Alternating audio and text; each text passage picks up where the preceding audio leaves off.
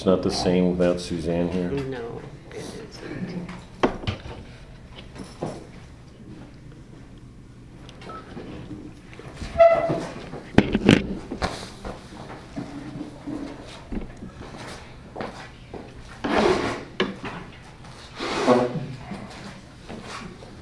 Would anybody like me to include anybody in prayers? I have a good friend, Paulette, from Illinois, and her whole family is having many traumas, including a postpartum depression problems. Postpartum depression, yeah. Oh, yeah, her daughter-in-law, and there's some fear for the kids. There's Oh. a lot going on in the family. Just Paulette. Yeah, Paulette and her family, yeah. In the name of the Father, Son, Holy Spirit. Thank you again, Lord, for the gift of our life from you, your presence with us always, for those who are at the Mass, uh, receiving you in flesh, um, the miracle of carrying you, um, your divine life in us, um, for your great gift to us. Thank you. Um, ask a blessing on Paulette and her family. Mm, sounds like the difficulties are deep. Um, whatever is happening in her family,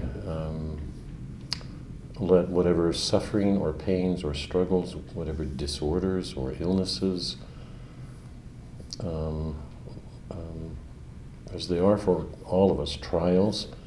Let those trials bring that family together to grow closer, whatever they face. Um, and um, let those trials be a means of their drawing closer to you, trusting more in you. Let it be so for all of us, um, particularly in the difficulties that we face. Help us to turn them to graces. The graces are always offered. Um, you do nothing but try to bring a greater goodness. Uh, part of what you do is to bring a greater goodness out of um, the difficulties that we face and so often create for ourselves. To bring good out of evil. Let it be so for all of us. Um, I ask for everybody's prayers for Suzanne. She's undergoing a colonoscopy this morning. Um, pray for her, please. Um, we've just finished one of the most amazing Shakespeare plays. Um, it's all about miracles. Um, and what the play makes clear is so much more is going on right before our eyes than we usually see. Let all the work that we're doing in this literature open our eyes, take away the blindness, help us to feel those things that so often um, we don't, sadly, and help us to bring whatever changes these things produce in us to all that we do with each other. Um, we ask all of this um, in you, Christ our Lord. Amen. Hi, Tom. Linda coming. Uh, yeah, she's a little delayed. Um, did everybody get a book? Thank you. Oh, you're welcome. I got more where this one's. Yeah, it is. I mean, it's. Um, does everybody have a book? Other books are on the way, so in the next few days we should. Jared has been getting the texts from Amazon, and they ran out, but he's gone directly to Ignatius Press, and they're expected to be here any day, so there will be other books coming. Um, just for your curiosity, you want this book. Okay. Go to, go, go to page, go to page 661. Go to page 661. I'll just, yeah. There's an interesting essay in there that you might want to read. After you've read the whole book, that is. Actually, it would be good to read it before the book because it will sort of. Um, here, put. I'm just. I'm just bragging for a moment. I shouldn't. um,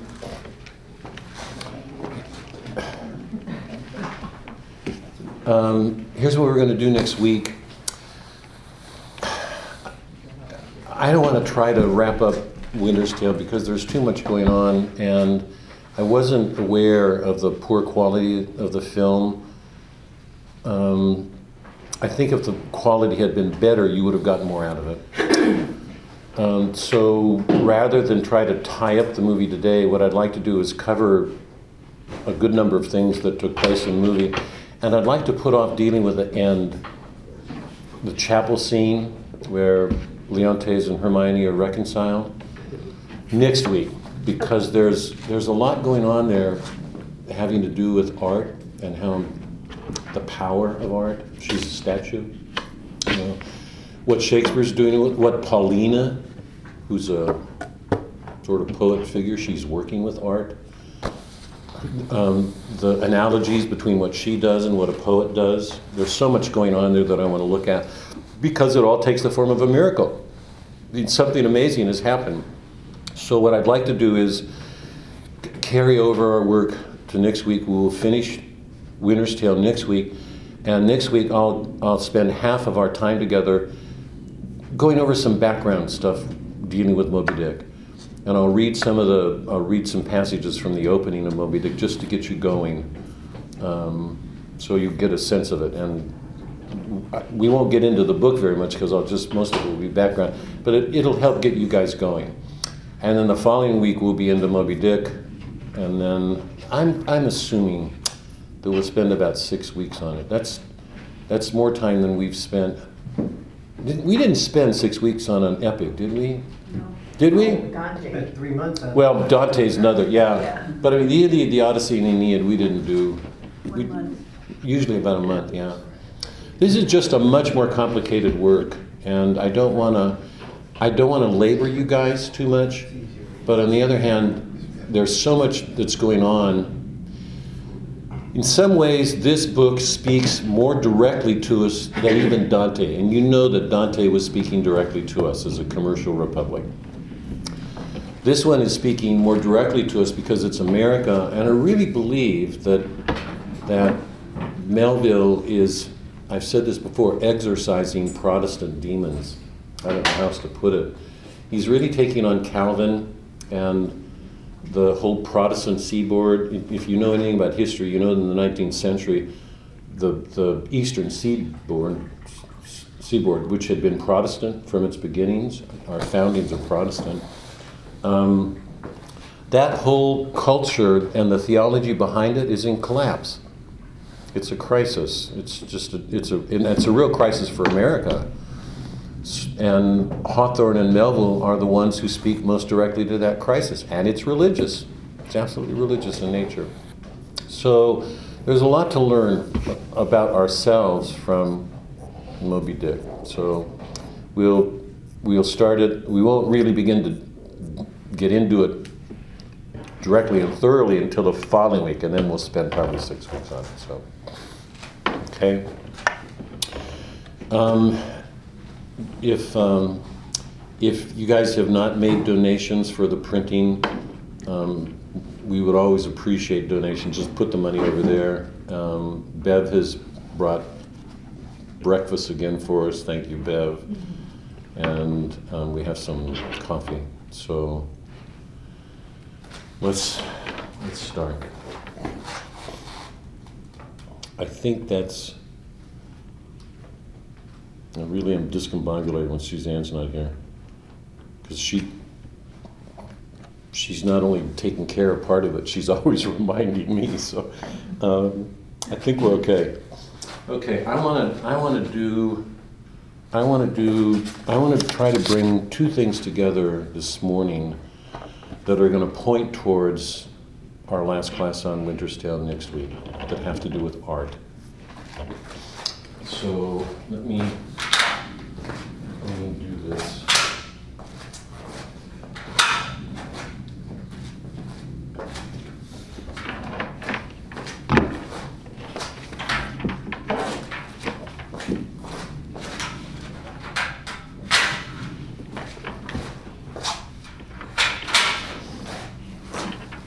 How to do this now? I've got to bring a couple of things together that we've talked about off, often, actually, but I, but I've never put them together in quite this way. So this is going to take a little bit of doing. Um, from the very beginning, in our first month or two together, um, I've been talking about poetry as a as a form of natural revelation. It's on this side of the biblical tradition. And I remember in the opening talks that we had, talking about the importance of um, participation. And I remember encouraging everybody not to let the fact that you couldn't read a book keep you from coming. Um, because, I, and I think that's been true for lots of people. I don't know that everybody reads things thoroughly. Um, you're not used to it for one thing, and, and you know, out of out of shape with those sorts of things. Um, and lots of people don't read literature. We read lots of things, but literature is not high on the list. And I remember saying that it was really, even though I, I didn't want to discourage anybody, I remember telling everybody it was really important to read the books if you could. Because if you don't read them, what you get are ideas in your heads. And I used the analogy with the Eucharist at that time, and I used it speaking very, very seriously because it's a very serious thing to me. The difference between somebody knowing about Christ, yeah, in the mind, and somebody taking the Eucharist and believing that that's the real presence, those are, I hope it's clear, those two things are very different, right? You can um, talk about having a heart attack having a heart attack is a very, very different thing. One's an idea in the mind, the other is an actual experience. Yeah. We all know that um, how important experiences are because as we get older, hopefully, our experiences teach us something. And they have a greater effect on us than reading books about things. Because books about things give us ideas. And I've argued this before, it's not a small thing for me. The modern mind tends to live in ideas, in abstractions. It, the things that we read tend to remove us from the world. Um, science, I've argued, puts us in a world of abstractions. All modern philosophies, all modern philosophies, are, are, tend to be, almost all of them, are idealist. They go back to Descartes and Kant. If you knew anything about the, the, uh, the philosophic tradition, going back to Plato and Aristotle and St. Augustine and Thomas, and into the modern world with Descartes and Kant and Heidegger and the rest, you know that with Descartes, something happens because Descartes makes the ideas that we have more important than things. So that's a juncture. That's a that's a watershed moment. That's a turning away from the realist tradition that came to its perfection with St. Thomas and turns it. And he, it, it's picked up with Kant, who was so upset by what Descartes did, but he, he, it defined everything that Kant did. Kant says all that we can know are the ideas in our heads. We, because what's in our mind is, is um, what do they call it? It's, it's, it's mental, it's, it's not material. Right? What's outside of us is the material world. What's in our head is non material. So there's a, there's a disjuncture. It didn't stop Thomas. Thomas says what we know are things. We know them through ideas, but we know things, actual things. So we have a way of, we have a way of getting into touch with things, actually be, becoming unified, taking them into us. In the modern world, that stopped. The whole modern world believes that what we know are ideas, um, not things. So there's so much about the modern mind that in, that um, encourages a separation from the world. We tend to live in ideas, knowing about things, but we don't experience them. And you know from our readings that I've argued again and again that the, the kind of knowledge that poetry gives us is knowledge by experience. It takes us back into the world, but it does it through a form gives us a form. And something about the way that form is shaped um, makes clear something in that work that takes us beyond the work itself. That was an awful way of putting it. Um, remember, the, the poet is always the one who brings us back into the world, sets us in a story that's familiar, that, that appears to us exactly the way the world does. People move about, they have conversations, they have dialogue, there are trees and birds, and we're back in that world. And we're experiencing it, not as ideas, but as experience. But something about the way he, he creates that form reveals something else besides what's there to our senses. And in that sense, he's answer, or the artist is, is answering Plato. Remember, here we are in the cave, we're all chained. There are these figures up and back carrying these books, and the light from them casts these shadows. So we live in a world of appearances.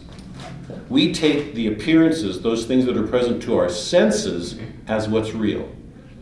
And Plato says that there's something more real beyond, and the challenge of the poet is whether he can take us back into this random world as, a, as we experience it, but reveal this other world working in it. Yeah? We've gone through this before again and again, yeah?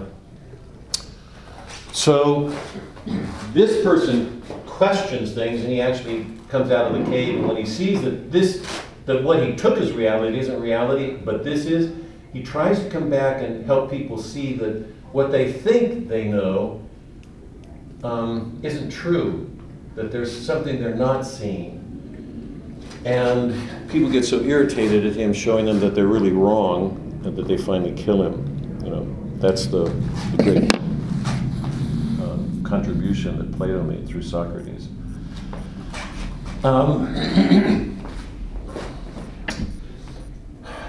the grave danger the poet presents to us is that he can present a world in terms of appearances, the way we see things. So, um, we watched Leontes um, greet Polixenes, and Polixenes is about ready to leave and go home, and he asks Hermione to try to persuade him because Polixenes won't listen to him that's exactly how it unfolds in life. We watch that and it's familiar to us because it could have happened to us. We say goodbye to a friend coming. You know, when Leontes goes mad in that moment, when he when he has that um, flash of jealousy, I'm assuming that every one of us in this room have had moments like that where something will strike us inside. It may not overwhelm us, but we will feel jealousy or envy or whatever the emotion is that that we that we become aware of. We know those things. That's, that's exactly the way it happens in life. The great danger is that a poet can be so convincing in the way he presents appearances that we can get stuck there. And his criticism is, his challenge is, unless the poet can show this in the random world, then we end up getting stuck here in the cave. So the great challenge was to come. Participation is important because um, it can change us. There's a difference between knowing about contrition or knowing about forgiveness, that it's a good thing to do.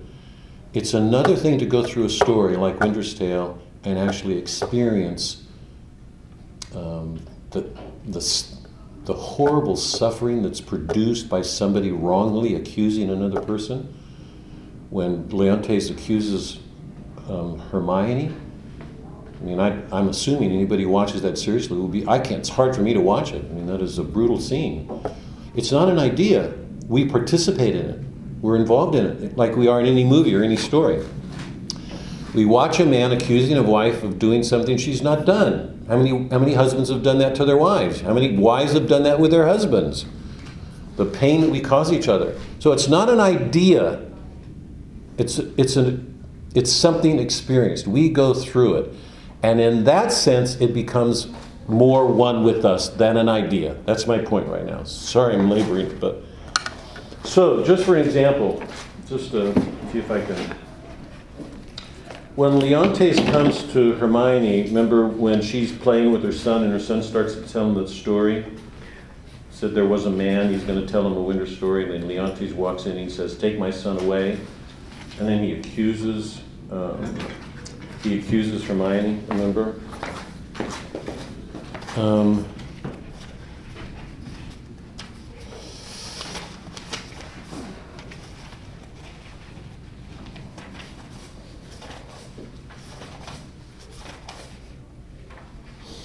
This is on page 27 of Winter's Tale. Remember, she's, um, is starting to tell a Winter's Tale, a story, and Leontes comes in and he tells the, his lords to take the boy away because he doesn't want the boy to see what's about to happen. And then he accuses her of adultery. She's shocked. She doesn't know. Where did this come from? You know, no prep. I mean, one day her husband's okay and their, their life is fine, and the very next moment she's being accused of adultery. So I, I can't believe all of us haven't had these moments. Maybe not as large as this, but. He accuses her, and then she says, line page 27, line 110. There's some ill planet reigns. I must be patient till the heavens look with an aspect more favorable. Good, my lords. I'm not prone to weeping, as our sex commonly are. The want of it which vain do perchance shall dry your pities. But I have that honorable grief lodged here within my. You remember if you. She was perfect for the role, I thought. And she very understated, a beautiful woman, very gracious. So um, whatever she does is understated. There's, um, I, I think I, I don't know if I told you, my uh, my son teaches at Ave Maria, and they did Winter's Tale last year when Suzanne and I were there. I didn't like they took Mamillius. They wrote him out because they wanted to shorten the play. Take Mamillius out and have to. He's the prince heir. He has to go to understand the significant part of the significance of what Leontes done because he's not going to have an heir. The kingdom's going to die. Take Mamillius out of the play, and you lose that aspect. And the other thing I thought was really badly done is they showed Hermione being spiteful. You know, that when she's answering her, her husband, she's got spite in. There's nothing of spite in these lines, absolutely none. This is as Christ like as anything we've experienced in our readings since we began. But I have that honorable grief lodged here, which burns worse than tears drown. Our, our assumption is, she admits it, most women would cry. She's not. She has this sense of honor and she knows something's wrong. There's some ill planet reigns. Beseech you, all my lords. She beseeches, beseech you, all my lords, with thoughts so qualified as your charities shall best instruct you. Measure me, and so the king will be performed. King's will. Um, she has resigned herself um, to what's happening. Um, um, I mean, it reminds me of St. Paul's patience or Stephen. She's being accused. She's being brutally treated right now.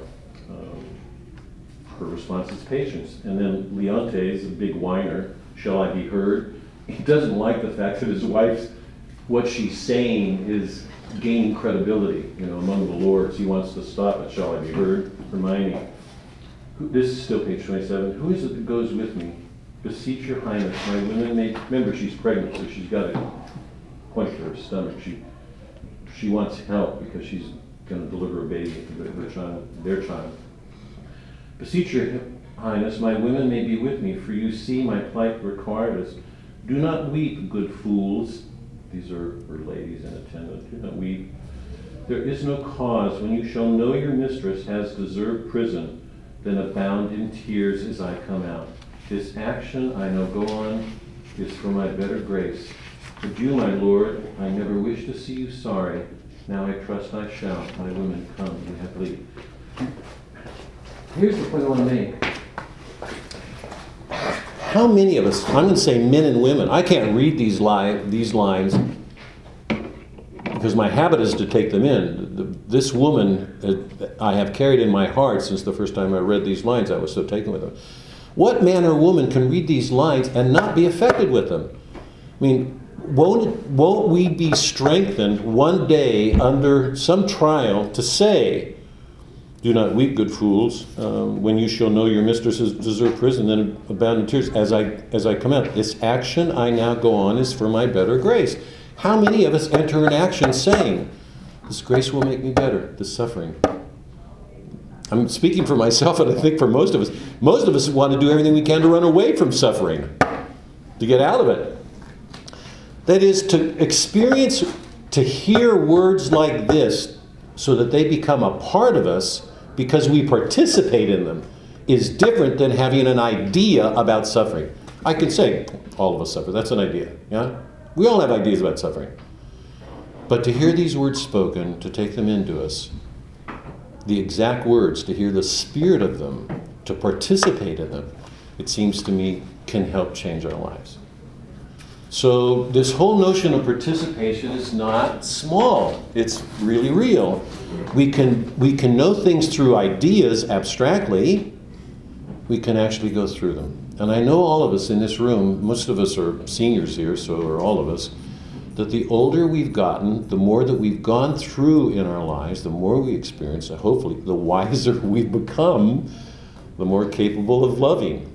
So, l- literature can deepen our world because it, it draws us into it as experience, not as ideas. Okay? That's the first.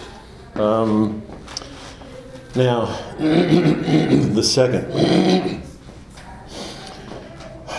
You know that the, that, the, that the principles guiding both Paulina and Hermione are faith, hope, and charity. They heard the oracle. They make this clear, repeated in the play. They, they heard the oracle, and the oracle said, Leontes will be without an heir until that which is lost is found. Now think about that because lots of readers will simply gloss over that.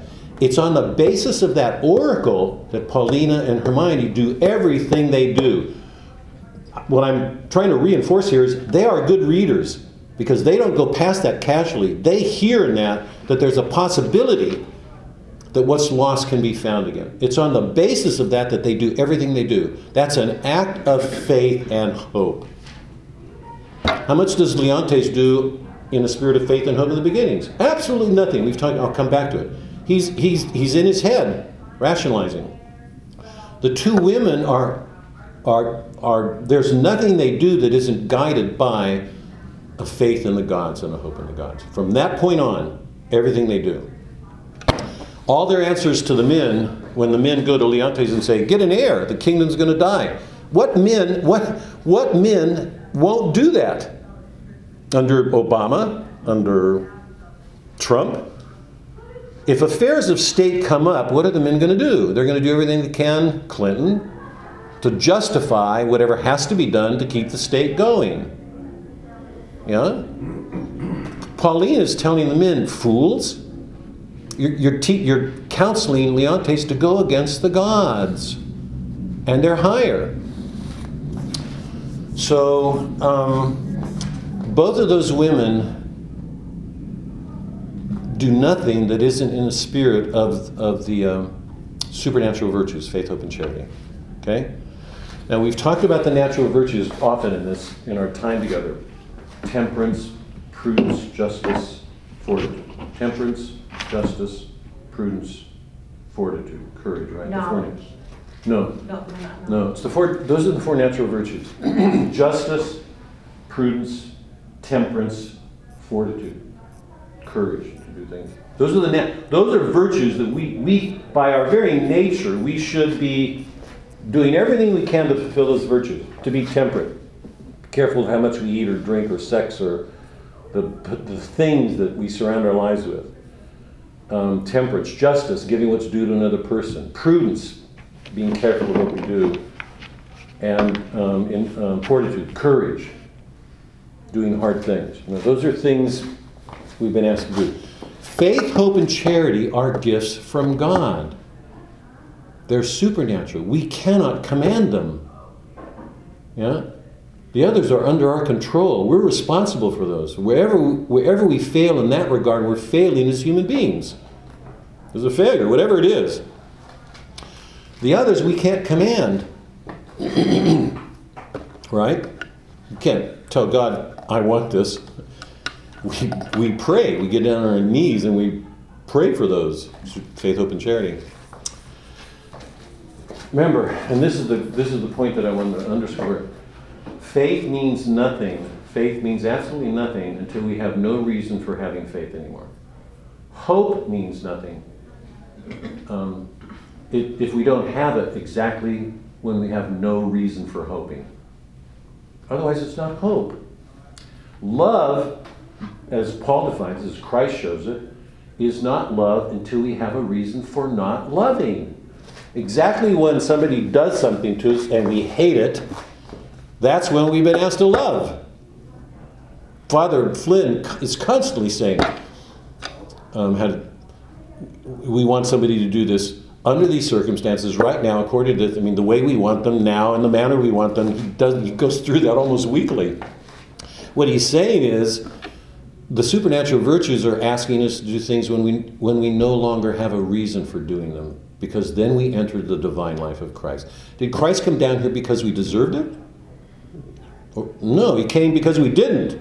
And he's asking you to love the way he did, which means we're supposed to love another person exactly when they don't deserve it.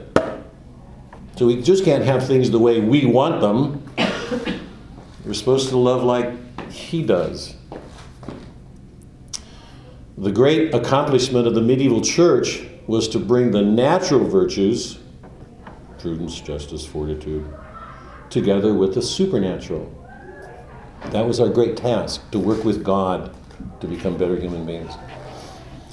So, what's going on in this play, I'm going to come back to this when I look at the men and women because the men tend to be in their heads and the women are guided by these supernatural virtues. The Paulina and Hermione do everything they do in spirit of hope and love and faith, trusting the oracle.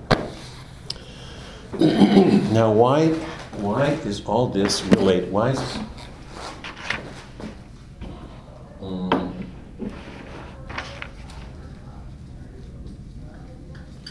supernatural gifts. They're all gifts, right? Like from God. This whole question of. Now, let me go back to Plato for a moment. You know, we've done this, I've done this so many times from the beginning, you're probably tired of hearing it, but here's the one thing that Plato didn't see. As important as this allegory is, um, the whole motion in the cave, as Plato understood it, is from within the cave out, right? Somebody breaks free.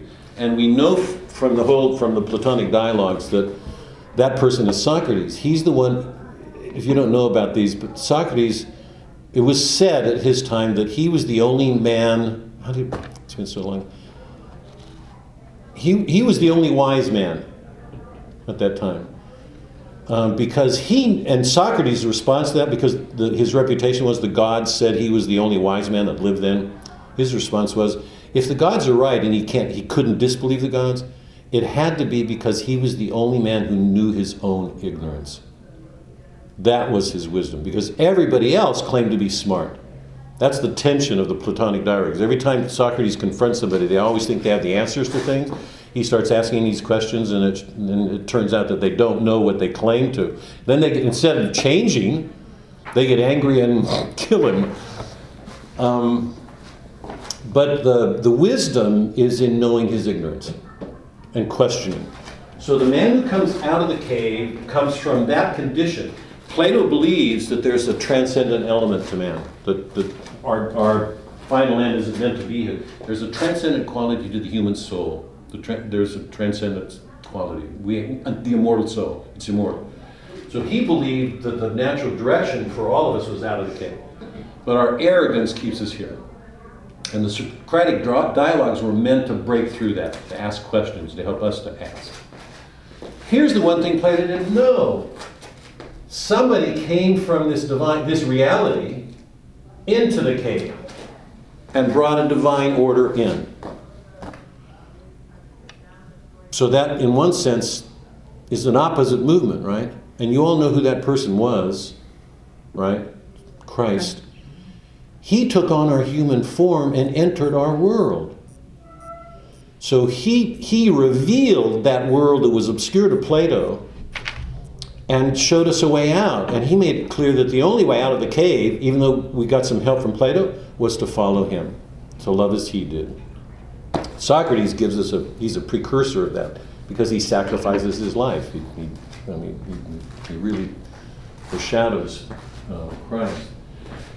And the other interesting thing that Christ brings into this world is a divine life and, because he's divine and human, a power to overcome death. So, one of the things he introduces into the cave is the resurrection. And the resurrection, yeah. That's something Plato could not have known. Plato believed in the immortality of the soul, but he couldn't have known the resurrection. Now, remember, what does that mean? If you're a pagan and you're going to write works of poetry, you're going to, you're, you, the poetry, if you're following Plato, has got to show the eternal things in the passing. Tell the story. Let it, Moby Dick. Go back, the Iliad, the Odyssey. The Iliad the Odyssey and the Aeneid are all pagan. We've, we've gone through them. My, my, I, my reading of the Iliad, we, for those of you who've been with me, you know that in, in the end, Achilles steps out of that honor code. He gives up his life, he accepts death, and once he does that, he does things he could have never done before. Nobody can stop him in war. So there's an intimation of a new life. He doesn't die at the end, we don't see him dying. It's almost as if Homer has this intimation of something great. Remember, he accepts his death, and then he's not what I, I, I, I try to present in terms of an alcoholic who accepts that moment and he says, I'm an alcoholic. Whenever we accept our sins and accept death, what are we afraid of? Until that moment, there's always some fear in us paralyzing, keeping us back. So even in Homer, even though Homer showed a war exactly the way it unfolds, the way he put that together was to show something eternal this man can do this great thing. That we learn something from that. So you can have a glimpse of something eternal, even in the pagan world. Achilles, Odysseus, Aeneas. Yeah.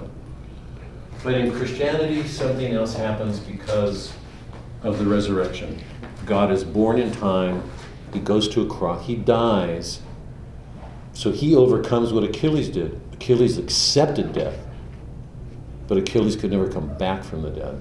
Because in the pagan world, the afterlife is this meaningless, hideous condition. Is that clear? So that Achilles showed a great courage in accepting death because after, after death, there's nothing.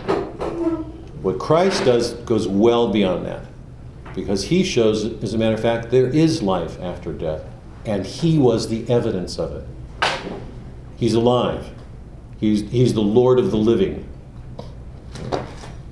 Now, what does that mean for art? Here's the tragic paradigm. You know that all tragedies go from good fortune to bad. And during at the crisis, there's this turn, this peripeteia, this recognition. Remember the, this moment of seeing?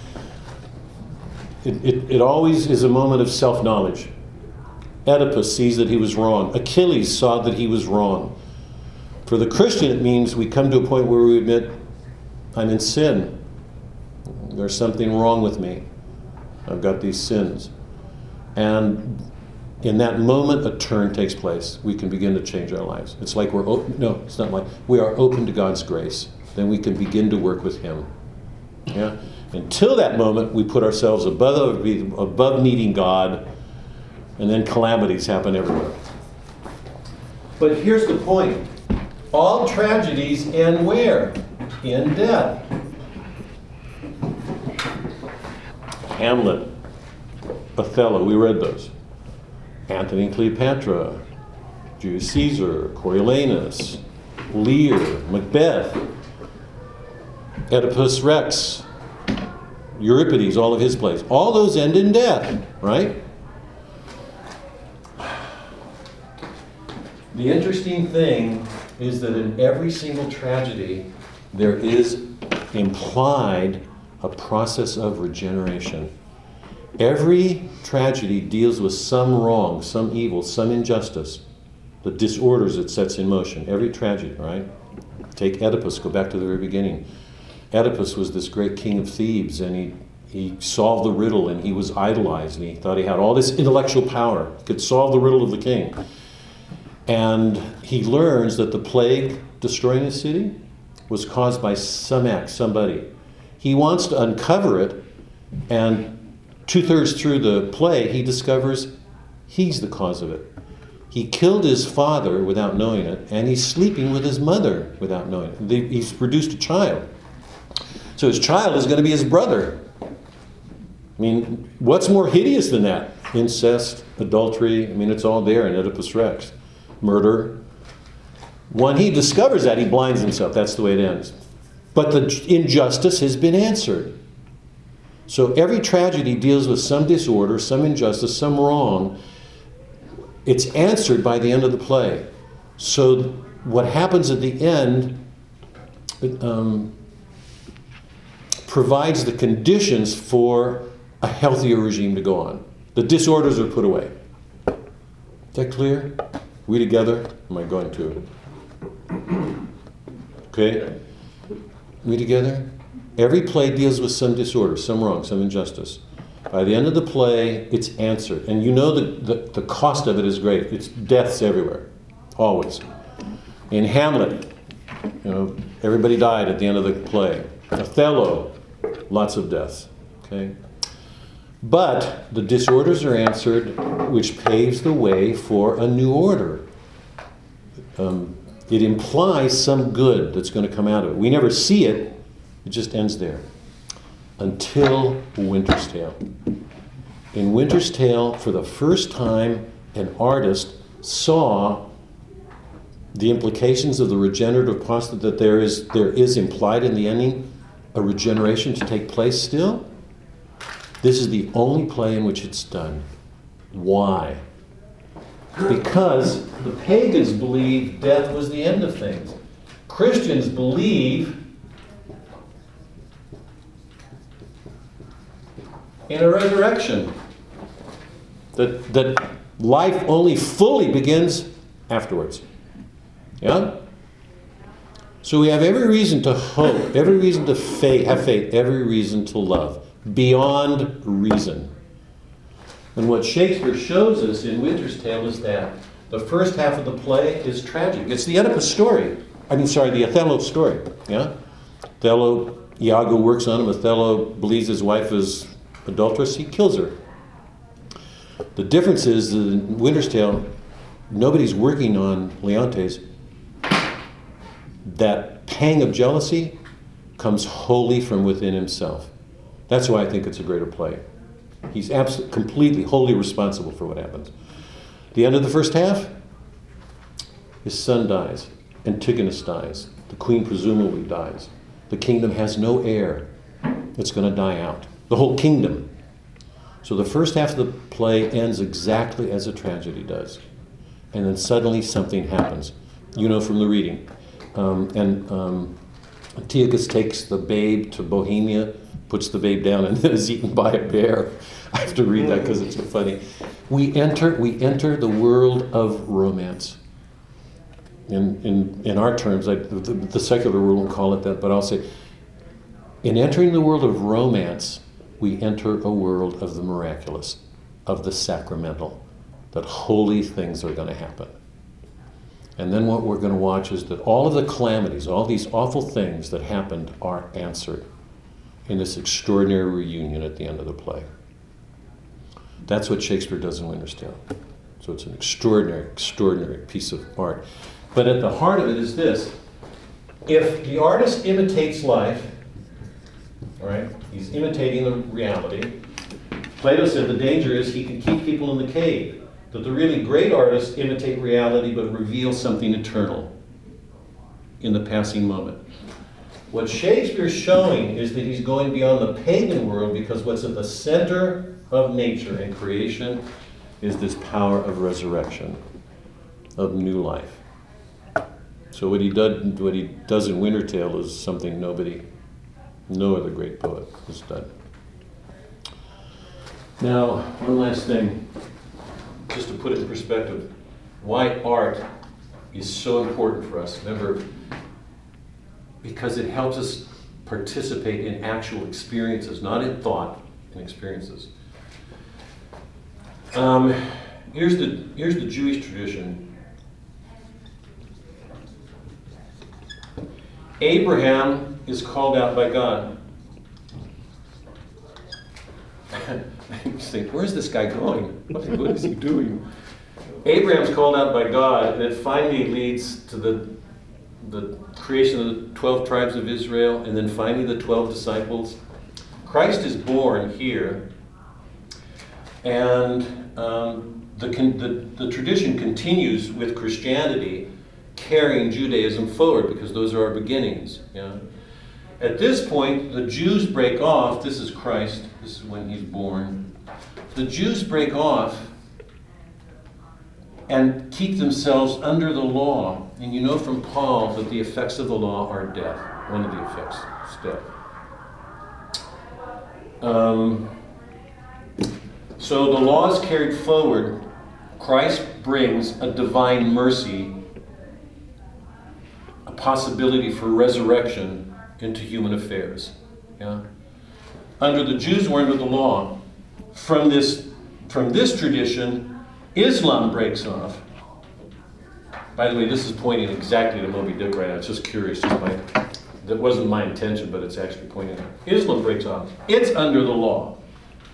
Under Christ, we bring, you know this from Dante, under Christ, we bring the law and mercy together. Under Judaism, they still live under the ancient law, the old law, and Islam. And remember, if, if you're defining your life in terms of law, or justice, law, it means you're going to be acutely sensitive to every injustice, everything that's not lawful. So the very nature of the law always puts us at war. We're going to be ready to avenge some wrong. There's no sense of mercy. There's certainly no sense of the divine mercy that we, that we have in Christ. Is, is that all clear? This is, okay. Here's the point. The, the Jewish people do not have a rich tradition of art or poetry. Neither does Islam. Why? One of it has to do with the second commandment, I think, the prescription against images. Um, but um, the other is, and this is so amazing Christ came into the world, and when he left, you know, the pagan world was very rich with art. We saw that. Homer, Virgil, all of it. The Christian world is rich with art. Why? Um, Christ is an image of the Father. Images are good for him. Our church rituals, our churches are filled with art. One of my concerns, I get troubled when I see the church not moving forward with liturgical art or music. When I, when I, I want to hear poets and artists at work in our church bringing our beliefs into a modern form because that shows we're healthy, we're moving forward. Christ sent the Paraclete, the Spirit, to continue his work. If you look at the Christian tradition moving forward, it's full of art because art's reflecting a reality under changing conditions. It's always moving forward. It does not under Judaism or Islam. There's no spirit renewing. There's no, there's no idea of a resurrection. If there's any art, it will keep them in the past. All of Eastern Orthodoxy, if we go to the other side, if you look at Eastern Orthodox, religions. When I came, I was raised Greek Orthodox in my family. If you look at Eastern Orthodox art, it's all geometric. It's Platonic. It belongs to the Middle Ages. Their art has not moved forward. The Eastern world stays in the past. It's only in the West that art goes forward, and it does because the Spirit is at work, regenerating, renewing, revealing God at work now. That's why art is so important because if we ever lose art, we lose touch with the powers of regeneration, of renewing ourselves, caring. That's why the West has always been so, we call it progressive, why it's always moving forward in a way that's not true for the East. So, this whole theme of art in Winter's Tale, of the play ending in this chapel scene in which a figure is presented as a statue, an image of art, is suddenly steps down and brings new life and restores the health of this community. So, this theme of art that's been with us from the beginning, the power of poetry, its prophetic power to reveal, to show things, and in this play, to show the workings of God in the world, is absolutely crucial. Take it away, and what do we have? What we've got are ideas in our heads. How, how powerful ideas are powerful. I don't want to. I don't want to diminish. I don't want to diminish the power here. But take, take actual experiences away of the kind that we have in art. What does that leave us with? It removes us from nature and the workings of the spirit, and so. This theme of art is not small, and in Winter's Tale, this is the last work we'll do on Shakespeare. It is one of his greatest works, and what he's doing is dealing with this power of art to renew, to reveal things. And um, the central, I mean, the, the most important thing that's revealed in this work is the power of the resurrection. Here's this woman who's been dead for 16 years, no hope for the, no hope for Sicily, be without an heir until that which is lost. Now he's got an heir at the end. And not only an heir, he and Polixenes are reconciled. Camillo is reconciled with Paulina. They've got an heir. There's that, you saw the exchange in the movie. There's this extraordinary moment when husband and wife, after 16 years, say things that have never been said in art before. That moment is so, so extraordinary. I want to save it for next week, but anyway, let me stop here just for a minute, and I, now I want to get to the text. But I just wanted to cover this thing when we when we do next week the Winter's Tale. I want to go to the end to that chapel scene and look at art, what Shakespeare. This is partly covering it all, but I wanted to set it out. I want to look at some other themes right now. But any questions about this? I, I know that was probably too abstract, maybe, but any questions about why art is so important for the West? We think about art and think, oh, escape literature, you know, entertainment or fun, it's a break from work. Well, I was struck when I had gone to Europe the first time, going to Rome, and going into the churches, the art, it just jumps off the walls. Yeah. And it was like, uh, they, they, it almost looks like a, an art museum. Yes. And- And then. The whole city, yeah. Yeah, it Yes. just, uh, I, I was just, I said, without those images, we wouldn't understand our faith. See, because we didn't have words to say our faith, but we had images. So it's like, it's, uh, it's, until you see that, you don't get the connection. Yeah. What, what, what, what, it's a, it, I have to be careful my words here. Um, troubling, I guess, is, it troubles me some that we don't have enough artists moving forward. If you go to Rome, so much of the art is in the past. You see, there are places where you see new art. I mean, it's contemporary art. And um, one of my friends, I should, I'm going to bring it sometime. I think I'm going to bring it. The the dear friend that, that was a colleague of mine at um, College of Notre Dame in California, where I taught for so many years, was the head of the art department. He was a painter. He and his wife were artists. His collection of paintings is extraordinary. He died five, six years ago, and the woman who oversaw his estate had all of his photographs of his art. Uh, Dave, David Ramsey was his name. We, Suzanne and I, we were close friends. We had dinners with them often and had dinners in their house. He went up, he showed me the, um, the loft in, in their house and showed me the paintings. I was stunned to see them. I'm, you know, maybe I was stacks, you know, and um, some, Suzanne wanted one of them. I mean, they were wonderful. We have one in our house, the one on the stairway. I don't know if you noticed, those of you who were at our house. It's the Moses with the snake. Um, but I saw his pictures and I never realized how, ex- I'd never seen the extent of what he did. And I looked at those pictures and the first thing I thought was, I'm so sad that David didn't get the recognition he did, he deserved, because he takes, all of his paintings are on biblical themes. They're right out of the Bible. But they're not, they're not Renaissance, they're not 18th century, they're not 19th century. They're very modern and they're stunning. And it, it's art like, like that that we need, but where are they? Where are the artists today?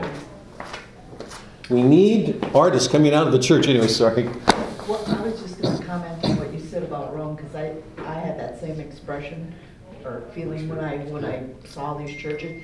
And then I come back here and I've visited many churches around, you know, wherever. And the modern church tends to minimize the artwork. We tend to So true. these, you know, I mean, even our statues here in the church, when we remodeled the church from the old church, all at once, they were gone, you know, all the old art and whatever, it was gone. And then it slowly, I mean, it took us forever to get Mary and the Sacred Heart back into the church, and I'm like, okay, come on. you know? Yeah. So I was, I think that's I've a, seen our modern minimalizing, and I don't like it. I, I think that's one of the effects of Protestantism. It's this un- discomfort with images. Um, the Catholic is, is encouraged to, to enjoy his senses, the body. That it's part of who we are. So if you go to if you go to Catholic Europe, you'll find what Tom was describing, what you're describing. It's it really is true. There's a a, a diminution. It's a it's a cleaning up a little bit and simplifying. Yeah, it doesn't.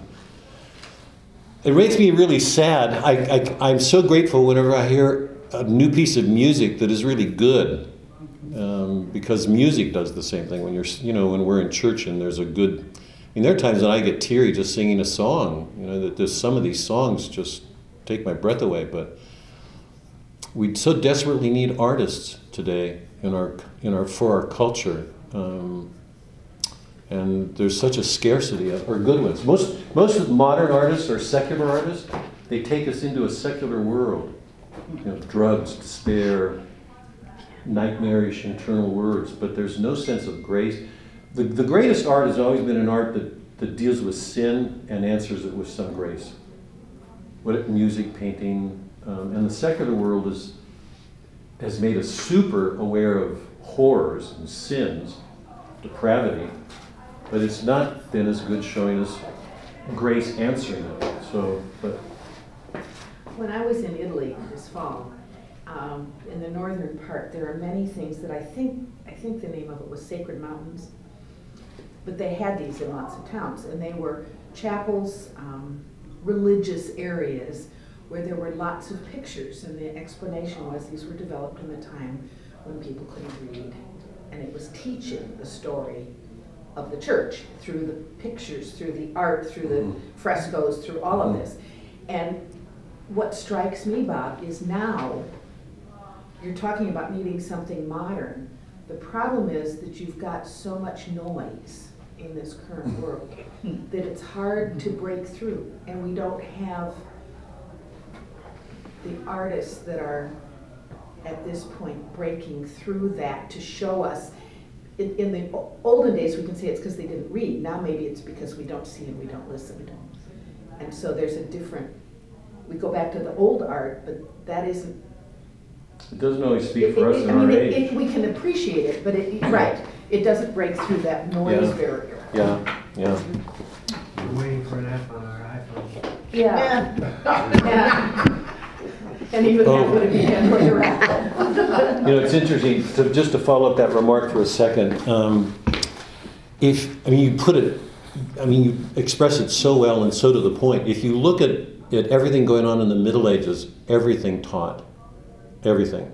If you look at the, I mean, if you, if you, if you went to a medieval cathedral, anywhere, I mean, probably the chapel too, I've not been been to the ones you're talking about, but if you take any of the medieval cathedrals, they're intended to teach. Every aspect of that medieval cathedral has some significance to it.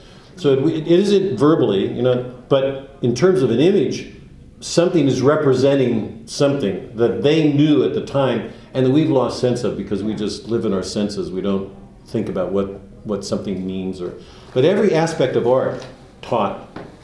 Cathedrals taught. You could do a lecture. Somebody could give a lecture on a cathedral and point out things that would amaze you, you know, just because there's not an aspect of it Well, that, look at the art in the windows. I mean, you just walk in and you're just dumbfounded by Yeah. the colors and the Mhm. images. Yeah. Okay, let's. Um, let's. I want to. Um, before I. Before. Um, um, I think what I'd like to do. Um, I want to touch on two themes that are brief. Um, I don't want to go into them. Just, just as a way of calling them to mind so that you're aware of them, and then look at some of the really the more serious things here the regimes and the masculine and feminine. Um, and I, I want to I want to get us out on time. By the way, I forgot to say this. I really apologize for Sunday night for making things as late. You guys were so patient. I would understand it if you didn't ever want to talk with me again. And yet here we are. I know, I know. It's because you're forgiving, and I don't deserve it. Anyway, just I um, huge pardon for making it late. I um, I should not have read the the uh, the Eliot poem because that took some time. And there were people from these groups, these new groups that had come, and I, I did that thing on Plato because I really I there's so much behind what we're doing here, and I didn't want them not to know that, so it just lengthened the evening a lot. But anyway, pardon, please. Um, two two things that I just want to touch on and then focus on. So I'm gonna I want to go to the book and read some things here. Two two things. One is the theme of clothing. It would probably be something you wouldn't even notice and think about except a number of really important things happen with clothing. You know, at the end, Perdita puts on clothes that dress her up, and um, Florizel puts on clothes that dresses him down because um, he can't he can't let it be known widely that he's the son of the king. He knows it'll get back to his father. Um, there are all those wonderful exchanges between them, but they're, they're, they're not in clothes that reflect who they are. And you know that Autolycus, the thief, the, the, the rogue figure at the end, changes disguise, puts on disguises, and at the end, Camillo asks him for his clothes in order to dress down Florizel and Perdita. But there's that scene from the movie, if you remember, when when uh, when um, Autolycus puts on that robe and acts like a gentleman. And he's sort of foppish. I can't do his motions, but you know this sort of foppish look at me demeanor, spirit he took on. It's important not to overlook those things. That's Renaissance stuff. So we look at a gown and don't think anything about it. But if we if we if we place it in current times, imagine somebody taking on a, a new job in, let's say, Trump Tower. or you give me some you give me something else. A new job in Silicon Valley in, in Apple. Let it be Apple. Um, can you imagine that without this this man or woman entering that job without being tremendously self-conscious? Say, look at me, see who I am. I'm with them. I'm, you know, that that when we enter the work field and there's some status to that field, the effect on the ego. I mean, and I, I, don't know that any of us escape it when we're, you know, 25 or you know when we when we're trying to make our way in the world. But but Shakespeare is clearly parodying that. He's showing that there's this tendency to identify with prestige in a way that increases this vanity. It's, it's a little bit like saying, "Look at me, I'm with." Trump's Tower or, or Silicon or Apple or so there's this this encouragement to vanity and pride that comes with um, status in the political world. So and he's aware of that and he's making fun of it. He's playing with it at the end. The other is that I don't want to miss this because it's it's so it's so interesting um, in view of what goes on we talked about, I, I talked about the two regimes on movie night just briefly. I don't, we don't have time to go into it here, but, um, but remember that Sicilia is Sicily. It's in the south of Italy. You all know where that is, don't you? Oh, by the way, I, I forgot. Um, the information, the handouts for next week are there, and there's a, um, a, a, short guide on Moby Dick that, that breaks down structurally the chapters. And I've highlighted some chapters because if any of you get bogged down, and for some strange reason you don't read the whole thing, I- I've highlighted some chapters so that you can single some chapters out because some of them are really important. We can't do justice to the whole work, but I'm going to try to do what we can in six weeks. So be sure you get those. Um, and in the red folder, if any of you didn't get the Winter's Tale study guide or the maps of, of Europe that show the relationship between Sicily and Bohemia, they're there as well. Okay, and they're there on the red folder. That's from, they, they, you, you should have that from Sunday if you guys picked up some stuff mm-hmm. then.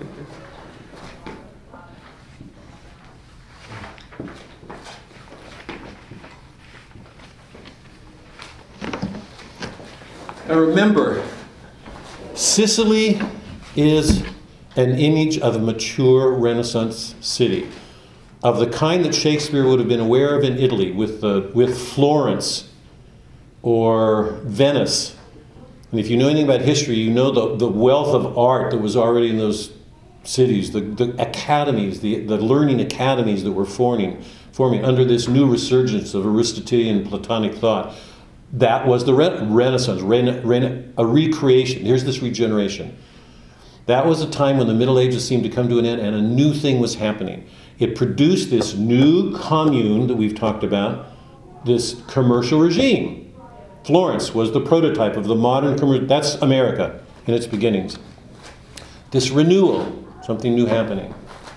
Sicily is an image of that mature city reaching its end, like a ripe fruit ready to fall. It's mature, it's sophisticated, it's full of artifice. The two lords say as much in the beginning indirectly. Bohemia is a pastoral world. This is pastoral. It's bucolic. It's, it has to do with rustics and shepherds and sheep uh, shearing. It's much closer to nature, less artificial. This is a renaissance, renaissance city. It's artificial. Far more a product of the mind. That's why Leontes does what he does in that speech that I, that I read. I'm going to read it over again in a minute. Um, but the point I want to make here is that even though these two regimes are different, and it's, it's here where Perdita grows up, she stays close to nature and she always shows her royal nature. She can't hide it. She's of royal birth. Shakespeare's showing us that who our parents are matter, that something of us gets passed on. It's only because she comes from this world back here that Sicily um, can avoid its death and renew itself. Okay? So on the surface, they look very different, but, the, but there are similar, similarities in this respect. There are problems in the ruling families in both regimes. Leontes goes nuts.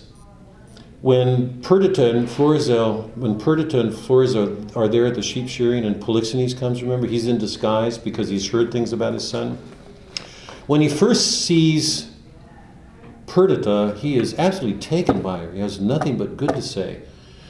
When the two lovers are going to um, contract, remember they bring the father in to contract to marry to marry, and uh, Polixenes is drawn into that, and he starts asking him, "Does your father know this?" And Florizel makes it clear that he doesn't, and Polixenes tries to urge him to tell your father. You must tell. You can't go ahead. And Florizel gets adamant. He says, "No, I will not." And it's a real stern um, and the interesting thing about Florizel, I don't want to miss here, it's really clear that his love of Perdita is greater than his love of succession because he gives it up. He makes it clear. He says, I, I renounce all of this. Nothing will ever happen to make him inconstant to that love. That's how great it is. So he's willing to lose it all, which is clearly a good on his part. When Polixenes says, tell him, and Florizel says, no, I won't, Polixenes takes off his beard and then he says, then divorce. At that point, because he, his pride is injured, he has nothing good to say about Perdita. Uh, uh, Perdita. He calls her foul names. This is the woman that moments before he had nothing but good to say. So, so what Shakespeare's showing us is that this is this is modern um, suburbia. This is out of the city. This is a city, I mean, this is suburbia. What Shakespeare's showing is you can never escape evil. Autolycus is picking pockets in this world, you know. He, he's scamming people everywhere, stealing from them.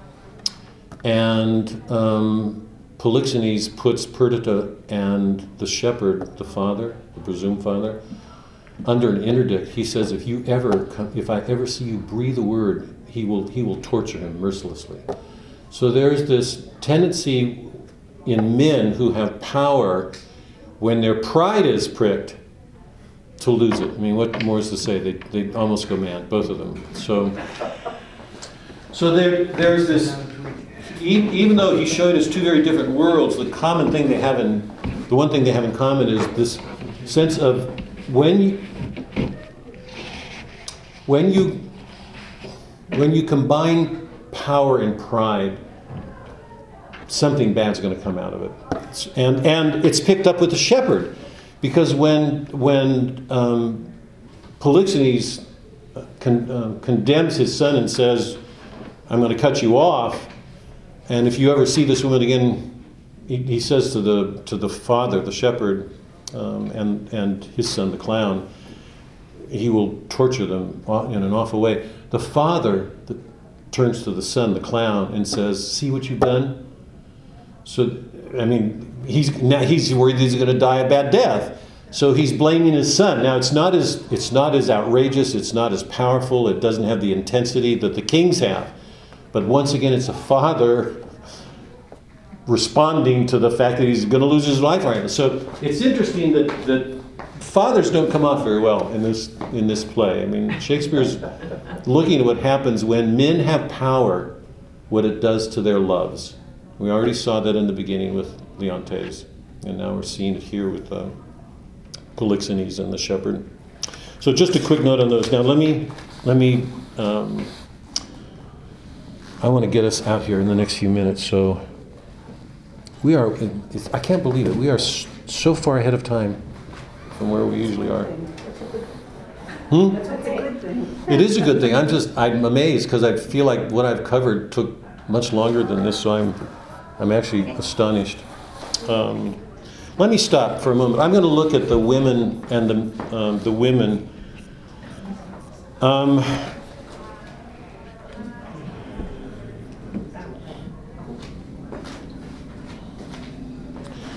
just briefly to, to sum this up Sicily is mature, it's ripe, it's artificial, it's ready to fall.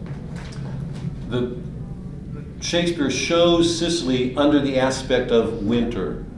It's winter here in the beginning. The, Mamillius is going to tell a story for a winter time. The tale is called A Winter's Tale. I think Winter's Tale here means a time of penance. Sicily will be under a 16 year penance. And, and notice this is so important. Uh, I want to come to this when we look at um, Paulina in just, just one minute.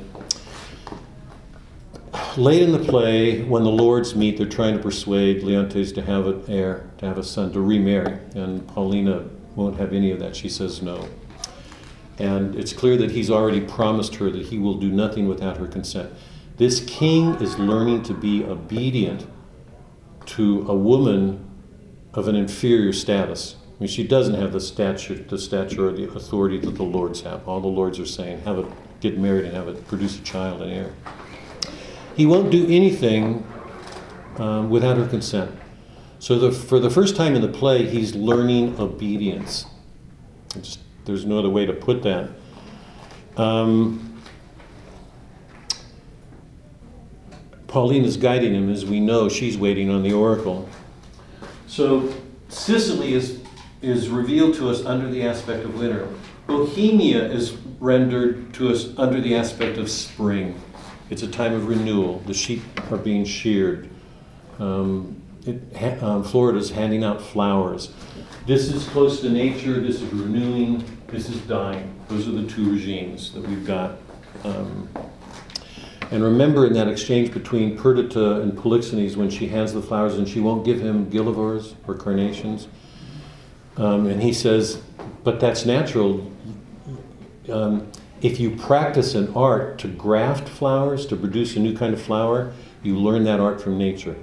She says, I will not do that. I will not put my shovel in the, I will not breed those kinds of flowers. It's really clear that she doesn't want to use um, artific- art. She, she trusts nature to take its course. And it's interesting when you think about it because the men tend to use the practical intellect, get done. This has to get done.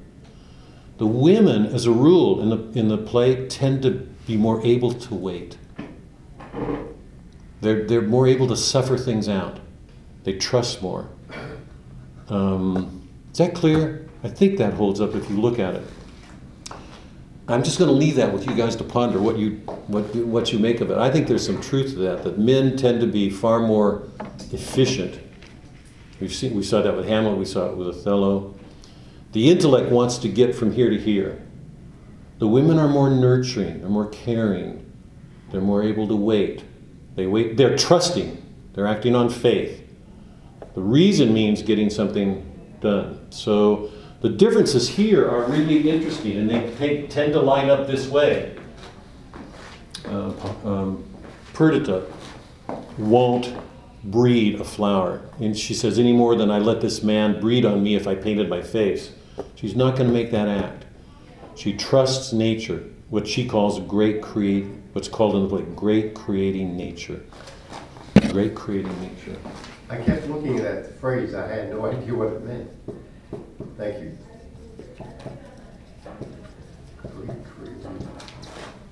Well, the women are, you know, it's really interesting. It, Hermione is so attached to her son.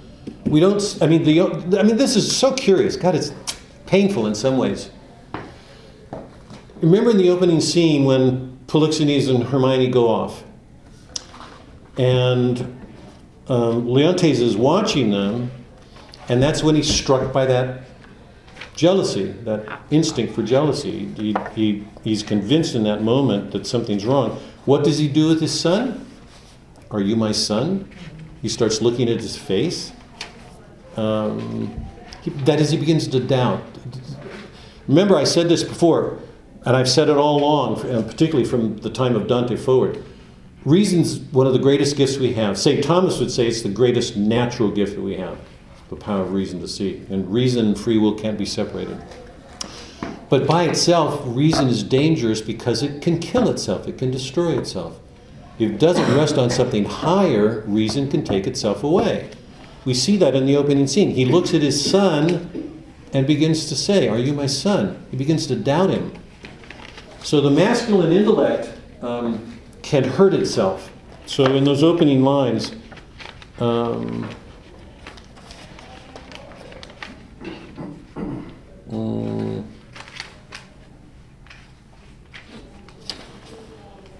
um, sorry. This is on page 9 and 10. At the top of 10, he says, Marie, art thou my boy? I, my good Lord. It affects. He begins to look at the features on his face to see if he can trace out, because he's doubting everything. Remember? And down below, he says, How now, you wanton calf? Art thou my calf? That habit of the mind to be skeptical, to doubt something, here is peculiarly masculine. Hermione looks at her boy and she loves him. There's something nurturing in woman. Remember, she he's telling the story. It's then that Leontes breaks in and accuses her. But I just want to read that um, on page 16 after Hermione's and Polixenes left and Leontes by himself. This is the point where he's going to ask Camillo to poison Polixenes, his friend, to kill him. And Camillo's first response is, "You're wrong. Your your queen is faithful." And he he's ready to fight for it. And then Leontes begins to push him on page 16, and he um, he says, "You've never spoken so ill, so against yourself before." Leontes' response is whispering nothing, is leaning cheek to cheek, meeting noses. He goes on, horsing foot on foot, skulking in corners, wishing clocks more swift, hours, minutes, noon, midnight and all eyes blind with the pain, the pin and web, but theirs, theirs only. That would seem unseen, be wicked. Is this nothing? Why then the world and all that's in it is nothing. The covering sky is nothing. Bohemian nothing. My wife is nothing, nor nothing have these nothings. If this be nothing, Shakespeare's showing the, the, the, the power of the mind to annihilate being. To, to, to, to, I mean, we all know that man or woman, I, there's not a question in my mind that women do this. I hope everybody's clear on that. We, we twist something and make it something it's not to fit our minds in our pride. We want to make the world over in our image. When we do that, we destroy being. It can be being, it can be a flower, it can be a son, it can be a wife, it can be a husband. We're making something to be something that it's not. We're taking something away of God.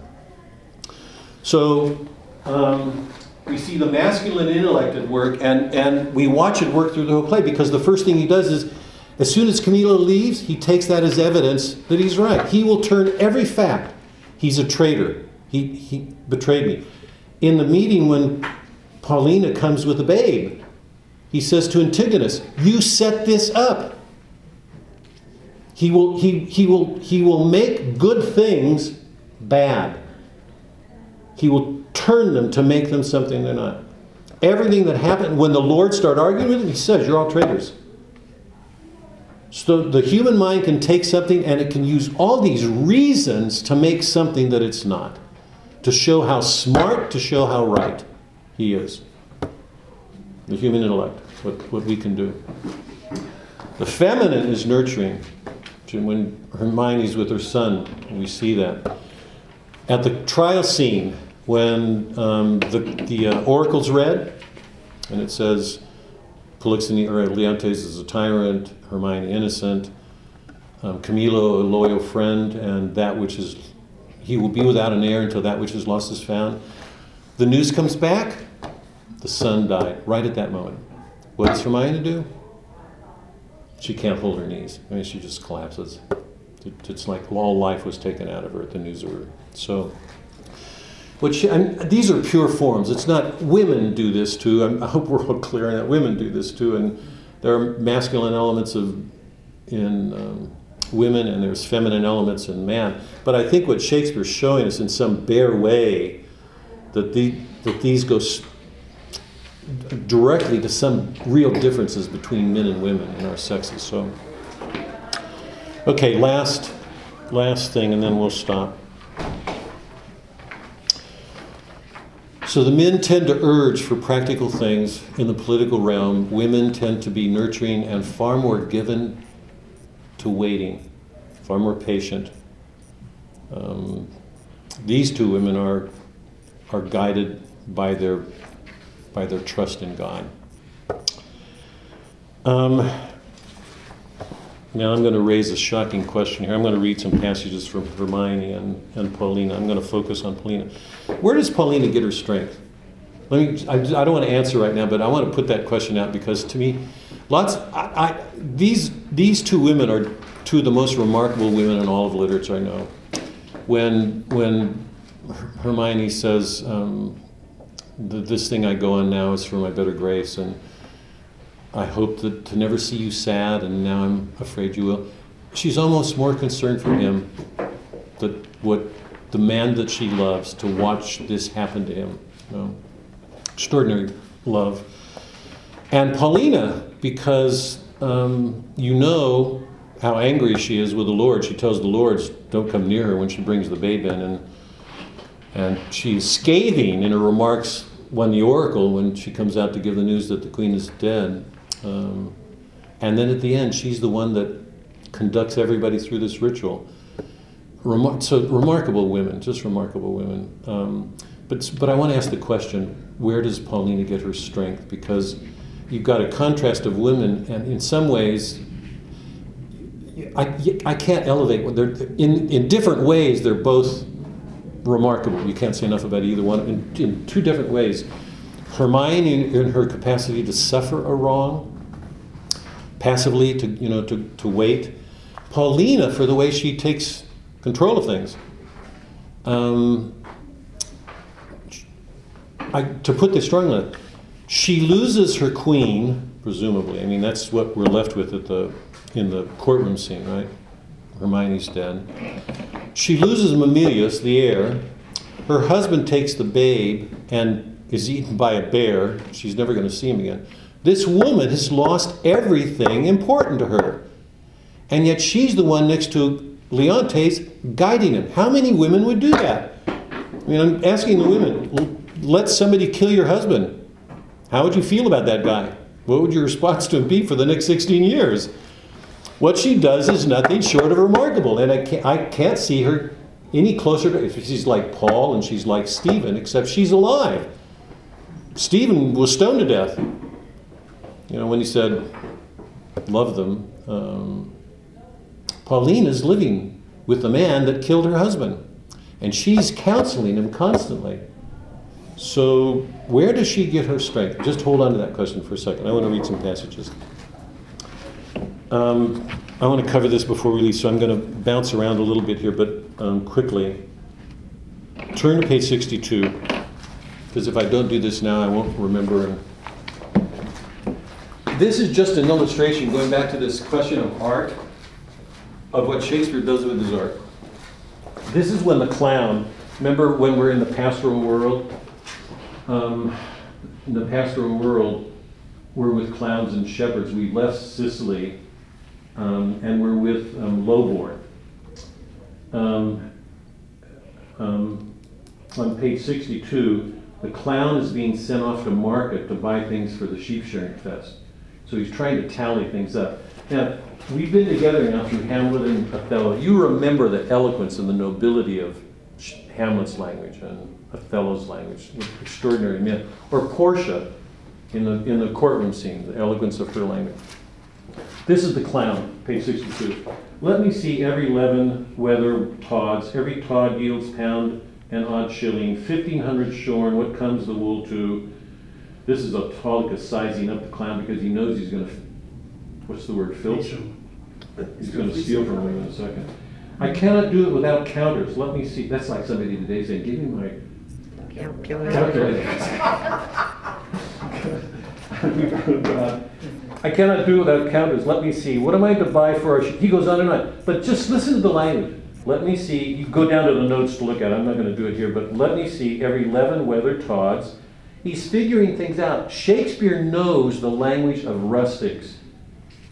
He can go to a lowborn and speak in a colloquium idiom as easily as he can go to a noble diction in Othello or Hamlet.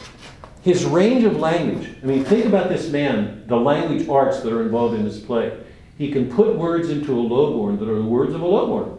He can, he can put words into somebody noble like Ham. You were, those of you who were with me, that I read those passages of Othello.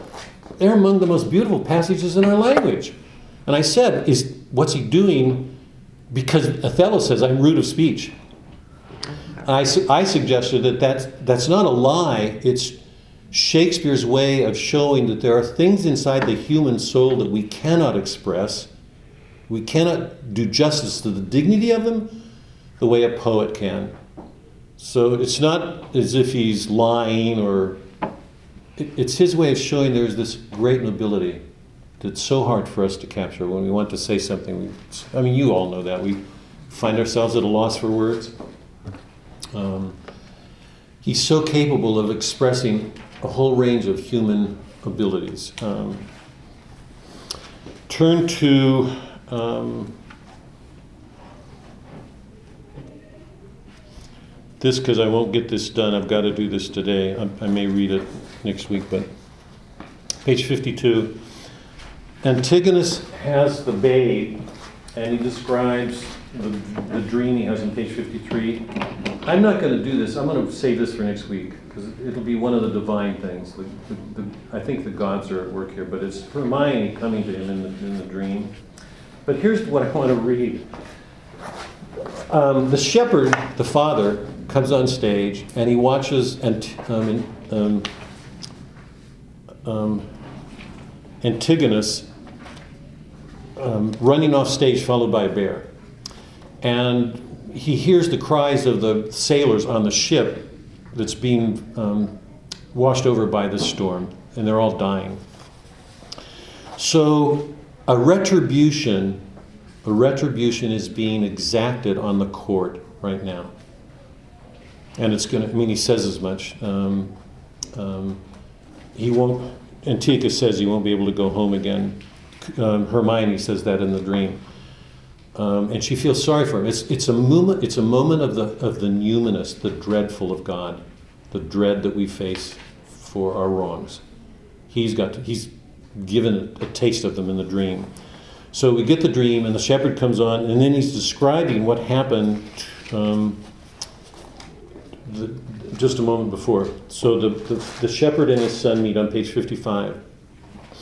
And the son, the clown says, I would you to see how it chafes, how it rages, how it takes up the shore. And that's not to the point. Oh, the most piteous cry of the poor soul, sometimes to see him and not to see him. Now the ship boring the moon with its mainmast, and anon swallowed the yeast and froth. And then for the land surface, see how the bear tore out the shoulder bone. In both of these descriptions from the shepherd earlier and in this one, we keep getting this sense that all, heaven and earth don't aren't easily distinguished. It's like the ship is raised into the heavens and the, with the with the waves and the storm coming down, so that the two are confused for a moment. It's an interesting in terms of art. It's an interesting image of the greater sense of justice that's going on in this moment because the divine's coming in in a moment of retribution.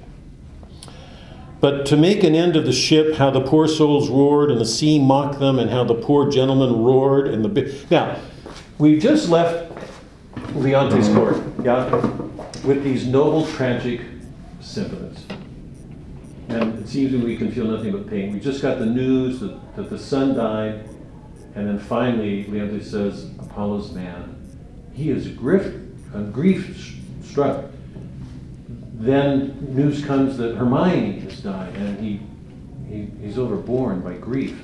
So we have all these tragic, noble sentiments at the loss. The court is wiped out. There's no promise of an heir. He's lost his daughter. And then we get this the clown describing what had just happened. But to make an end of the ship, to see how the sea flap dragged it, but first how the poor souls roared and the sea mocked them, and how the poor gentleman roared, and the bear mocked him, both roaring louder in the sea.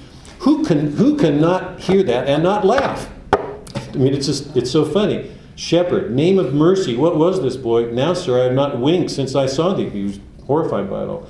The men are not yet cold under water, nor the bear half dined on the gentleman. He's at it now. The last image we got is of a bear dining on a on Antigonus. And he says in a moment later, he'll go look at the, at the body to see how much of it is left from dinner. What's Shakespeare doing? Why is he doing this? That some people just say comic relief. Shakespeare never. Huh? That's what I thought. Well, he, he never just does comic relief for comic relief. When there's a comic relief, it always relates to the larger action. He never does that for itself. Never there's always a significant. Autolycus is tied to Leontes, and Autolycus is like a comic opposite mirror of Leontes in some ways. He just bilks everybody. What's Shakespeare doing? It's not just comic relief. It's that he is he's he's helping us to begin to distance ourselves from grief because we know if we're too close to it, our emotions overwhelm us. So he, he's doing poetry what I've been talking about. He's helping us to step back to see that these things from one perspective, which are overwhelming, from another are comic. Because if we looked at them with eyes of faith, we wouldn't look at them in the same way. So he's teaching us to see a humor from one perspective in things that the last thing that people can do is find some humor in it. He's enlarging our vision and he's also giving us the means to step back, to look at things without being overborne with grief. Yeah? If you read the rest of that scene, you'll see it, but I love this line. Now then, I've not winked since I saw these sights. Even he's overborne for them. The men are not yet cold under water, nor the bear half dined on the gentleman. He's not half dined on the gentleman. Anyway. Okay, last few lines and we'll leave it. Where does Paulina get her strength? Turn to page 33. I love your word excoriate. Say? I love your word in your notes, excoriate, Paulina. Excoriate? Yeah, excoriate. that's just such a Yeah. great word. I'd forgotten that I used it. Oh, wonderful. I must, I must have been somebody else then. Those words don't come to me anymore.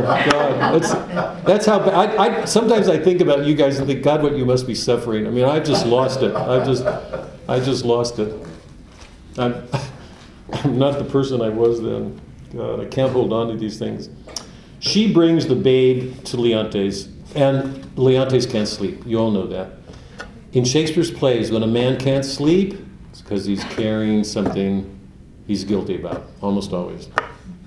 Um, I have to look at myself pretty closely when I don't sleep. It was about a woman, I think. she brings the babe, and the men won't let her in um, on page 35. Madam, he hath not slept tonight, commanded none should come to him. Not so hot, good sir, I come to bring him sleep. To such as you that creep like shadows by him, and do sigh at each of his needless heaving, such as you, king's in their heaving, the men are feeling sorry for him. Paulina is excoriating him. Um, it's people like you that creep like shadows, who sigh at each of his needless he- needless heaving. She's not going to. What's the word when Father when says, "Give him slack"? What's the what's that? quote? Give him slack or something like that. Give him. Cut him a break. Yeah, kind of, a- yeah, yeah. Not, not close, not close. Needless heavings, such as you nourish the cause of his waking. I do come with words as medicinal as true, honest as either, to purge him of that humor that presses him from sleep. She pushes her way by him, and, and Leontes is constantly, get that witch out of here. Um, you, you cowards, you men. He accuses Antigonus of instigating the whole thing and, and accuses him of being a cuckold. His, I mean, he finds every bad name to humiliate the, the, the men because they're not cooperating. Um, on page 36 at the bottom, um, Leontes says, Force her hence, Paulina. Let him that makes but trifles of his eyes first hand me. They're going to lose their eyes if they get near, so scratch them out. On my own accord I'll off, but first I'll do my errand, the good queen. For she is good, hath brought you forth a daughter. Here 'tis, commends it to your blessing. Um, she goes to the babe. Here's the feminine again, I really believe. She goes to the babe. Women do this better than men, I think. She goes to the babe and she picks out every feature that resembles his and tenderly points them out to him. Um, on page 38, it, it's yours, and might we lay by the old proverbs to your charge. So like you, tis the worst, but tis the worst. Poor thing that this is. I mean, she has nothing good to say for this man at all. And then she picks out every feature, and then finally she leaves and um, go to. Um, let's see. On 49. Um, this is just after the oracle's given the word, and we get the news that the son dies, and then they take Hermione off, and then she comes back on page 49. What study torments tyrant has not for me, what wheels racks. What torture can you devise for me that will be greater than what I'm about to tell you? She goes this long list of tortures, and then finally says, This not so, no, late did I answer, but the last is on 50. O lords, when I have said, so after this long crying out against him, she says, O Lord, when I have said, cry, woe, the queen, the queen, the sweetest, dearest creature is dead, and vengeance for it not brought down yet. Mean, she, she, she will not let a second go without pouring salt in his wound. And vengeance not yet, I mean, like it should have been five minutes ago. Um, anyway, she's she's this extraordinary creature, and then turn to um, page 90, 96. Um, page nine, or 97, this is when the men are trying to persuade Leontes to um, have an heir. On page 96, she says, Too true, too true, Lord, my Lord, if one by one you wedded all the world, or from all that are took something good to make perfection woman, she you killed would be unbearable. the men are going, why are you using words like that? Why is she using words like that? Is she, is she being malicious and spiteful here? I'm going to say no. You can, hold on. I, hold on.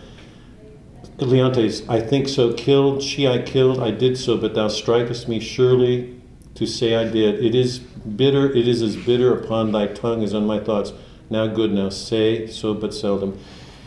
She is trying to keep alive his memory of his place in her death. That he- because the men are all saying, forget it, marry, get on, get on with your life. Here are the men, get on with your life. Um, this is so important here. Just notice this. This is 16 years now. So, and she's clearly been doing this for 16 years. Leontes cannot of his own. I'm going to take a minute with this with a question. Leontes cannot of his own take himself out of his penance. Why not? He cannot say, I've done my penance, I'm not going to marry again. He has to follow her. Why not? Is that clear what I'm asking? Because Paulina keeps reminding him. Well, yeah, I mean, that's the obvious answer, but spiritually, why can't he? Step outside of the play for a second. Are you getting like to confession? Like he's gotta ask for forgiveness? The problem with, as for most of us, I'm assuming, the problem with Leontes is his own will. I mean, he's had his will. I mean, most of us, I'm going to make a generalization, most of us are pretty selfish, I think, then. There's something all of us have to struggle with in terms of our own selfishness. When we put our will forward, how much of it is generally for ourselves, even if we don't want to admit that or see it? The problem is he's a king and he's had his will and he's done real harm. Take a look at any of us with our sins. With a will like that, can we take ourselves out of it? I keep hearing the words in the Mass only say, only say the words and I shall be healed. For the longest time, when I first came into the church, you know, in the Mass before communion, only say the words and I shall be healed. It struck me, why that? We're waiting on Christ for obvious reasons, because if we're left to our own will, we wait on Him. What's Paulina doing? Waiting on the gods. The great danger for Leontes, if he comes out of it by saying, I've done my, I've done my time, he's back in his own ego. It can't be up to him any more than Paulina. That's what makes the women so amazing here. They're, they're not going to act on their own. What they're doing is waiting on the gods. How many of us in our world are encouraged by the culture we live in to have our own will? And yeah, yeah, yeah, absolutely. And what do we do with it so often? So here, um, she's she's she's re- she's reminding him not to marry. And there's this wonderful line um, where, um, she says on 97, "There's none worthy to f- take her place." Down a few lines, 45. Tis your counsel, my lord, should should to the heavens be contrary, oppose against their wills. Care not for issue, the crown will find an heir. This is that moment of great faith. She's saying to him, when the men are saying, Get an heir, she's saying, You're opposing the gods to the men. And then she says to him, Care not for issue, the crown will find an heir. Great Alexander left his to the worthiest. So his successor was like to be the best. Um, on page 98, Thou speakest truth, no more such wives, therefore no wife. One worse and better used would make her sainted spirit again possess her corpse. And on this stage, where we offenders now appear, soul vexed, and begin, Why to me? That is, if he did marry, this ghost of Hermione would come forward and say, Why me? It would be a terrifying moment. Um, she would say that to the woman. Is that clear? One worse and one better. Could be better worse than would make her sainted spirit again possess her corpse. She would come into her body, and on this stage where we offenders now appear, Leontes and whoever the wife would be, the new wife he took, and soul vexed, angry, and begin, Why to me? Why would you do this to me? Again, virtually. So, practical reason all around him saying, marry, marry, marry. And Paulina saying, Don't. Wait. Wait for my consent. He is having to learn to give his will to another. He's a king. Before any, and all the men are saying, How stupid. Imagine, I'm, I'm just assuming, bring it down to our life, our jobs, our families, how often we meet the same situation ourselves, where practical reason will push to do something, and we're left here with um, Paulina the same. Wait. Here's the question I want to end on, and I just want to ask you just take a few minutes and we'll stop. Where does Paulina get her strength? How are we to understand it? Or, or to put it differently, why are the men such cowards? The Lord's, I mean, she calls them cowards. It's, she says, such as you, you shadows, or she has no good to say about these men. Why are the men so, so uniformly cowardly? And why, where does she get her strength? What's going on here? What is Shakespeare doing with this? Well, they've adapted to the king's power, uh, over-adapted to his power, because they don't want to lose anything. They're afraid of losing their conditions or their state of life, or, you know, and so that they don't have the guts to stand up to the Yeah. power of the king. Joel, agree? Anything more? They're all under the king. Antigonus knows that the babe is his or suspects. He has to do the king's bidding. He take, he's going to die. He's going to pay for it.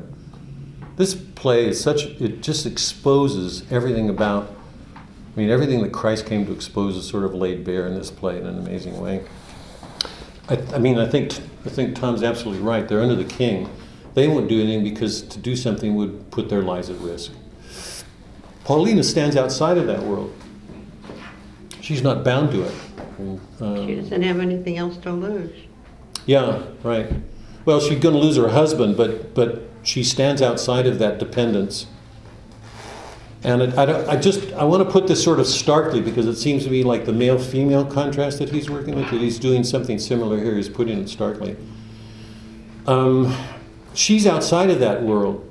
She's she's not been formed by its influence. The men have been raised to be in that position. And so it, it seems to me what he's showing is that it, it cultivates a kind of dependence, um, even a cowardice. Put that in the modern world today. I know this is going to may raise some hackles, but let me do it anyway. But women have entered the workforce today. Now they're wards of the state. The, the traditional family structure before had always been like this. Here's the family at the center of culture. Everything that went on was to protect it. It's the source of life. Think about our modern world, by the way, if the family still has that place anymore. The man always stood here protecting the family by dealing with an outer world. Now women have entered this world. How many women, once they become, because now they're wards of the state, they are, they are wage earners of the state, their, their dependence is on the state economically more and more. How many women will have the courage to, to put their lives at risk losing a job by standing up where they shouldn't?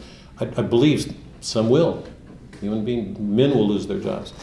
That some men will stand up at the risk of their jobs, and some women will. But, but as a cultural condition, how many women will stand up when there's some injustice going on um, that will cause them to oppose whoever's doing it at the risk of their job?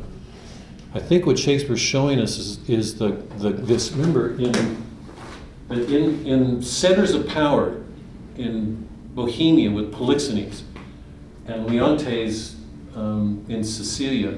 Did I say that? Polixenes is in Bohemia. Yeah. Leontes in Sicilia. That once power enters our human lives with our pride and our dependence, it creates certain problems. Certain things are going to come of that. And it seems to me what Shakespeare's showing in Paulina, and I, I, I don't think her name's an accident. I, I'm really convinced that it comes from Paul. I mean, he, he means us to think about Paul. Remember, Paul stepped outside of that world. He stepped outside of the whole religious world. There was nothing he was afraid of. He was in jail. He, I mean, there, there was nothing he feared. He was put in every conceivable kind of position. That's Paulina. She, she just stands in, she stands in, rela- in immediate relation to God waiting on that oracle in everything she does. That's absolutely foreign to the men in this play. They're defined in terms of state dynamics, politics. But she has the courage, those natural virtues you're talking about. hmm All of them. Oh, Wouldn't you say? I mean, it seems to me she's. But she, they're all they're all infused with supernatural virtues, so they're changed. They're not in the natural order anymore. I mean, she's prudent. You can say she's temperate. And let me ask that. There's a, a professor at UD in that in that um, chambers, the castle scene when she brings the babe. His, his response is, his description of her is that she loses it, that she's just irrational and lost it. Where are you guys on that? Do you think so? I love her. oh, I do. The men are cowards. The men are cowards. I just think she's. I think she's as rational, prudent. I'm gonna. I mean, it's going to expand our definitions of prudent. I'm going to because she's got a larger concern. She's not imprudent, and temperamentally, she's doing what she's doing. She's telling courage. Courage in a man, you pick out your sword and do these men away. Courage in a woman, same thing. I mean, so I don't find any of the natural virtues lacking in that woman. I, given the circumstances, there's nobody more virtuous in that room than she is. She's courageous. She's she's mindful. She knows what she's about. She's wise. She's um, just because she has to defend that baby and her queen. She's she's every one of the natural virtues is there. I, I mean, the colleague. I just think he's men who, who see her that don't see her. I don't believe well. I think she's an extraordinary figure. Wow. Thank you. So we have Winter's Tale. It's one of the last works that he wrote. It's one almost nobody reads. If you go into schools, they'll read Lear and Hamlet and the comedies. And in my mind, this is one of the most extraordinary works of art that's ever been produced. What Shakespeare's doing in this play is just nothing short of amazing to me. So next week, we will look at the last scene, the, the, the chapel scene. And I want to deal with this question is there a divine action? Is there a divine action? Are the gods involved? Remember, in Homer, we saw the gods. In a Christian world, we can't. If you're, if you're being true to appearances, this is what we see. What's right in front of us, yeah? The question is is something divine taking place there? Are the gods at work working with what's going on to help bring us to this ending? If the gods are, where are they? So that's the question. In fact, I'm going to give you I'm going to give you a test. We're opening with a test next week. Opening question is going to be I'm not going to give you it, but I'm going to start with that question. I want to I want to hear your thoughts on that. Read that last chapter, that last scene, sorry. Read it. Uh, and if you can read the pastoral scene where Autolycus is changing clothes and Camillo's, you know, plotting with Florizel and Perdita, read that because it seems to me that's where things start. Read that and ask, can I see the gods? Are they at work here? Because remember, the whole purpose of the, our work together was to see if we can find Christ where ordinarily we don't see him. Is he there? Is he at work? How do we understand the end of this play? Okay?